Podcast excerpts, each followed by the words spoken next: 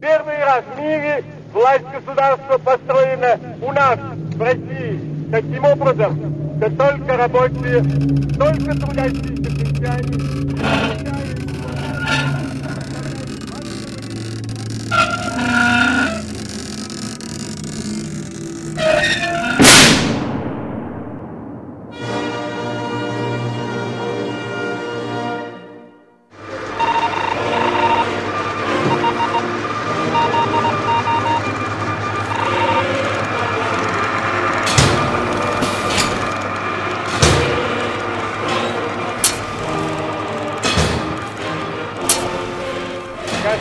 те классы, которых капитализм угнетал.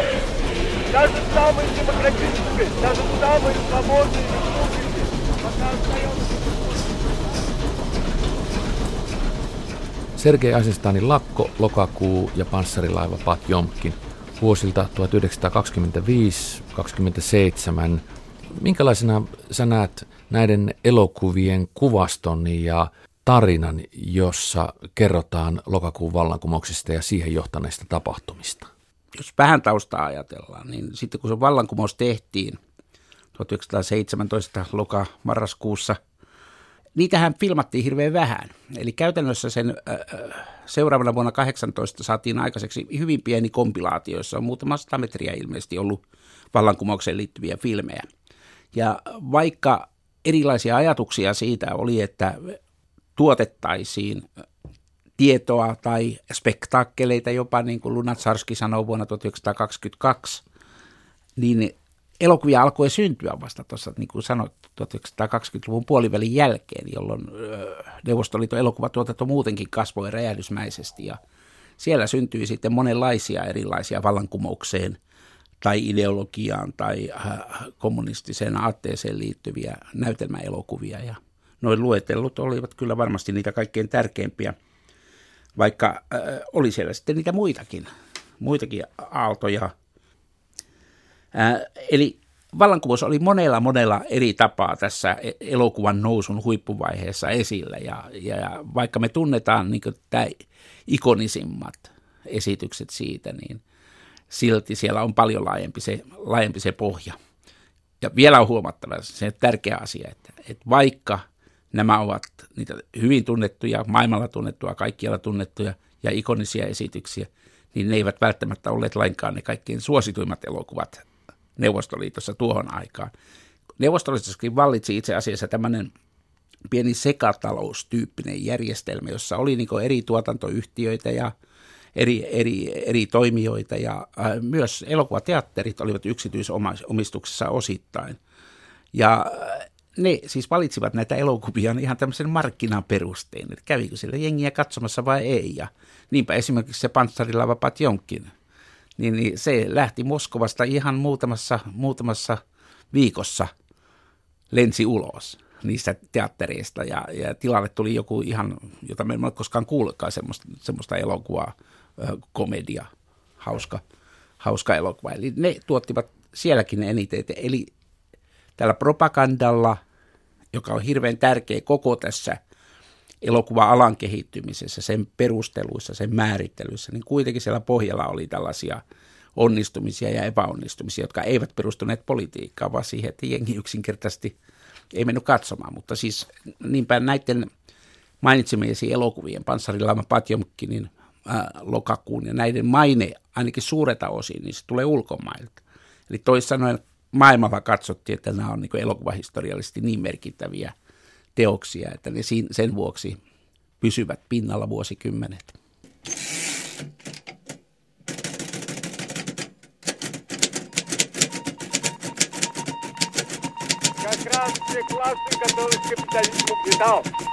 Даже самые демократические, даже самые свободные республики, пока остается господство капитала, пока земля остается в частной собственности,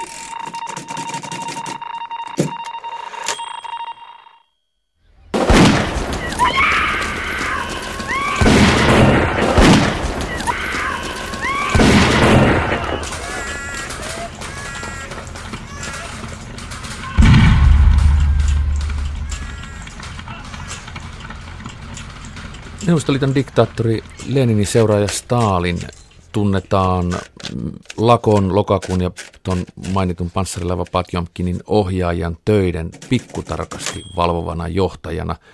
Mutta kun sä, Jari Sedekren, olet Kavin erikoistutkija ja Helsingin yliopiston dosentti, niin mitä sanot siitä, että minkälainen suhde Leninillä oli elokuvaan? Leninillä oli aika epämääräinen suhde elokuva. Me tiedämme kaikki tällaisen yhden tärkeän lauseen hänet, että elokuva on kaikkein tärkein taidemuoto. Ja se tulee vuodelta 1924. Mutta elokuva oli annettu bolshevikien vallankumouksessa sellaiselle kaverille, joka ei ollut missään tekemissä ollut koskaan elokuvan kanssa. Ja hän on sitten kirjoittanut pienen, pienen tuota muistelman siitä Leninin kanssa käymästään keskustelussa, jossa kävi ilmi, että Lenin ei ollut mikään sinefiili. Itse asiassa hän oli antisinefiili. Hän ei välittänyt elokuvasta, hän ei katsonut. Hän sanoi, että kaikki näytelmäelokuvat ovat pitkävetisiä, eikä hän jaksanut, jaksanut katsoa niitä loppuun asti. Ja sen takia hän korosti sitä, että, että dokumentaarinen elokuva olisi se, että pitäisi tehdä uutiskatsauksia ja muuta. Ja tässä on se tausta, mikä aina on olemassa, olemassa niin tässä alkuvaiheen, bolsevikkien vallankumouksen alkuvaiheen propagandassa ja agitaatiossa. Ja nyt kun me ajatellaan sitä Neuvostoliiton syntyvaihetta ja yhteiskuntaa, niin siellähän jengi oli lukutaidotonta isolta osin. Silloin ei voitu niin lähteä siitä, että puoluelehti Iskra, Kipinä, niin voisi välittää jotain ideologista sanomaa, joka sitten leviäisi agitaation kautta, vai tarvittiin niin sellainen tiedotusväline, joka pystyisi iskevästi ja ymmärrettävällä tavalla menemään myös näiden lukutaidottomien ihmisten luokse. Myöhemmin näitä ongelmia syntyi tietysti paljon enemmänkin. Se, että tuli keskusta ja periferia, miten niiden suhteet järjestetään, tämän propaganda-agitaatiosuhteen. Sitten Neuvostoliitto oli äärimmäisen monikielinen maa vielä kaiken lisäksi. Eli ei ollut kovin helppoa tehdä sellaista propagandaa, jossa, jossa tuota tarvittiin sitten kääntäjät ja tulkit ja mahdollisesti vielä niin kuin, e, eräänlaiset kinokertojat, jotka kertoo, mistä tässä on kysymys. Tämä johti siihen, että piti olla äärimmäisen yksinkertaisia, äärimmäisen iskeviä. Niiden sanojen, jos siellä näytettiin välitekstejä tai muuta, piti olla niin hyvin, hyvin lyhyitä. Ja jos katsoo niitä Agitki-filmejä tai alkuaikojen propaganda-filmejä, joita Chika Vertov ja kumppanit rakensivat – niin sellaisia ne juuri ovatkin. Näitä on nyt viime vuosina restauroitu ja niitä on tuotu, tuotu ikään kuin markkinoille uudelleen katsottavaksi ja tutkittavaksi. Что такое советская власть? В чем заключается сущность этой новой власти, которой не хотят или не могут понять, причем не могут понять, причем большинстве стран? Сущность ее привлекает числе рабочих каждой страны все больше и больше состоит в том, что прежде государственные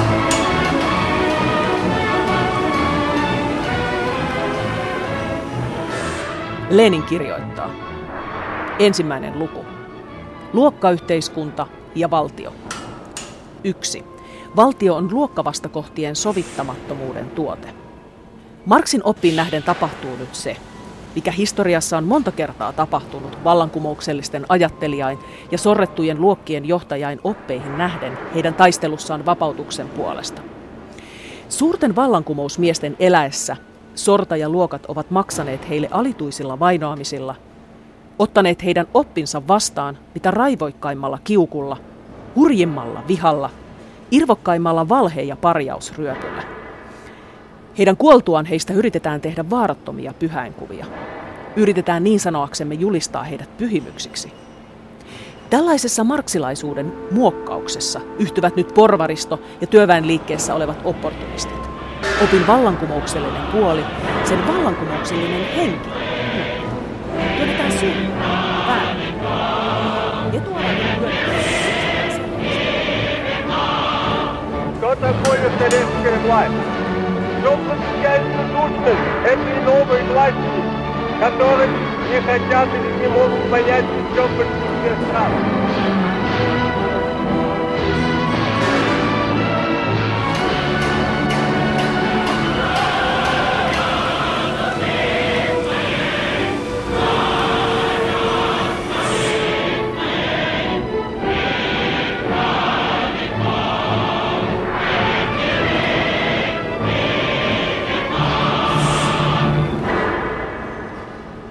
Leninia kuvattiin ja kuvataan edelleen julisteissa ja piirroksissa ja Neuvostoliiton propagandassa ja siitä innoittuneessa romantiikassakin kansanjoukkoja hallitsevana ja tällaisena innoittavana puhujana ja älykkäänä miehenä, joka on pohtiva myöhemmin lippalakkinsa kanssa, mutta myöskin valmiina viemään kansanjoukot ja työläiset voittoon.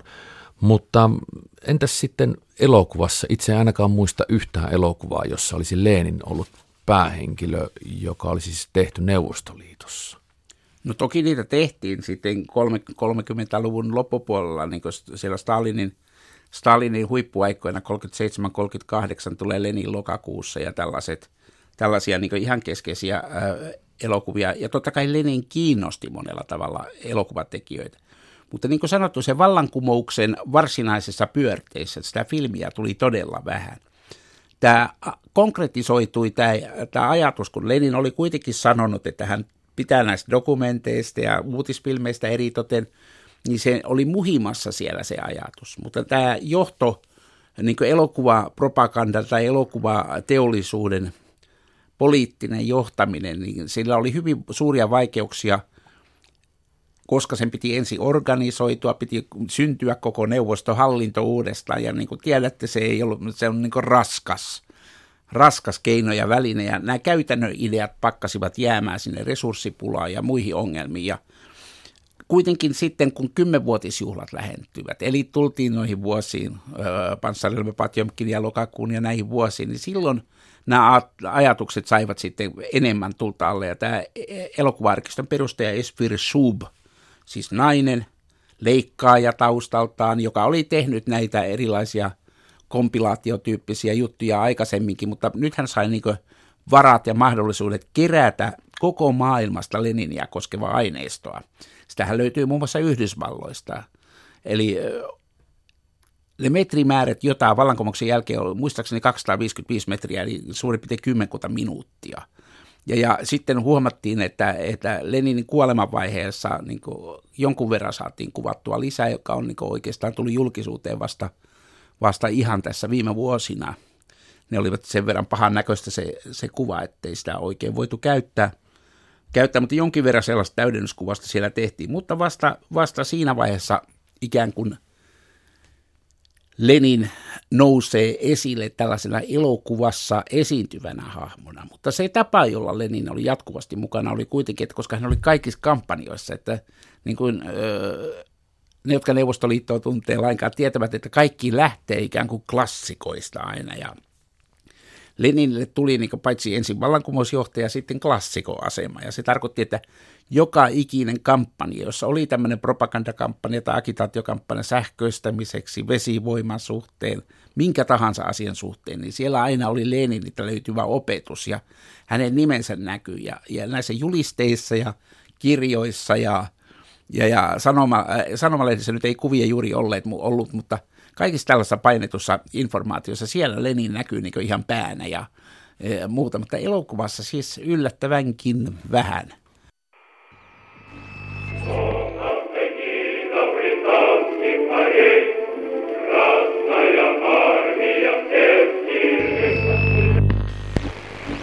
Капиталисты Англии, Америки, Франции ведут войну против России.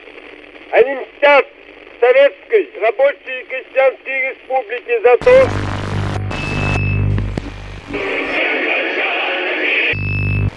Да здравствует наша могущественная коммунистическая партия!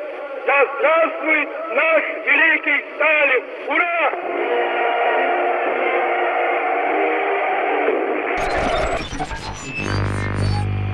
Kuvataiteessa ja kirjallisuudessa Neuvostoliitossa siirryttiin Stalinin aikaan tämmöiseen sosialistisen realismin suuntaukseen, jossa tarkoitus oli kuvata asioita ja ihmisiä ja todellisuutta sellainen, sellaisena kuin se olisi ollut sosialismissa ideaaleimmillaan.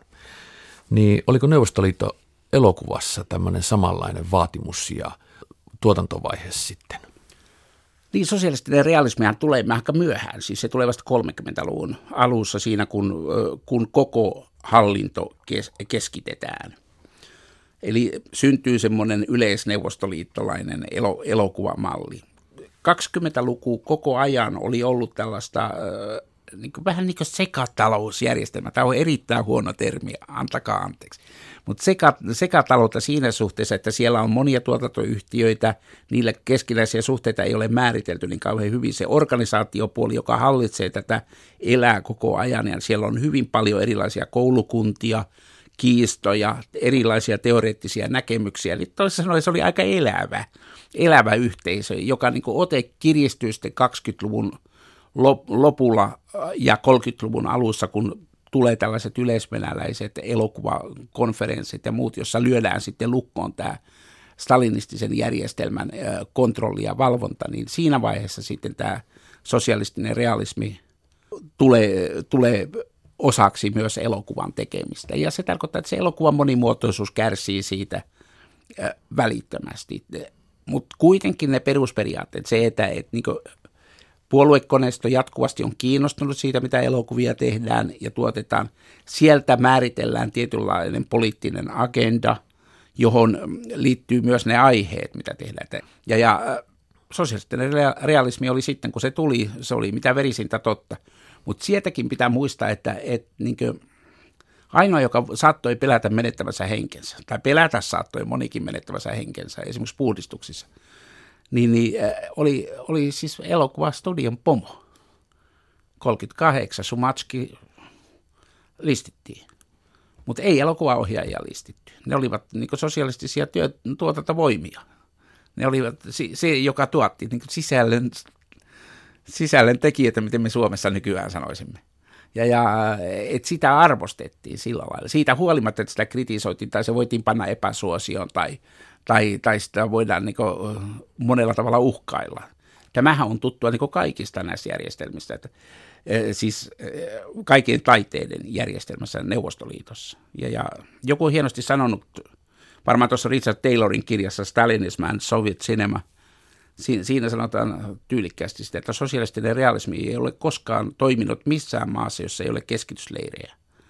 Ja, ja, eli jos se keskitysleiri ei olekaan välttämättä sitä niin kuin, juuri tämän taiteilijan henkilökohtaista elämää, niin se on uhkana siinä koko ajan. Kaikki tiesivät, että se voi olla olemassa. Että sillä, sillä lailla se muuttaa, että, että, että sosiaalinen realismi ei ole pelkkää estetiikkaa, vaan siinä on tämä niin luja nyrkki koko ajan takana. Ja, ja tästä niin nyrkin lujuudesta oikeastaan koko tässä propagandassa ja agitaatiossa on kysymys jo aikaisemminkin siitä, että toiset kannattaa vähän kovempaa linjaa ja toiset, toiset niin vapaamuotoisempaa ja monipuolisempaa linjaa.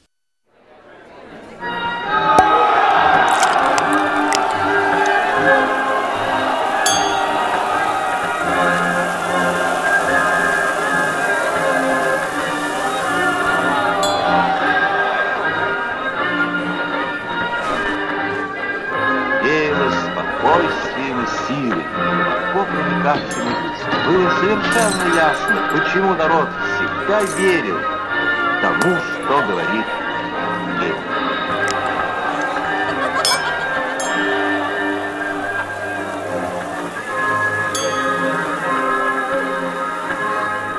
Все управление государством, все управление хозяйством, все управление производством.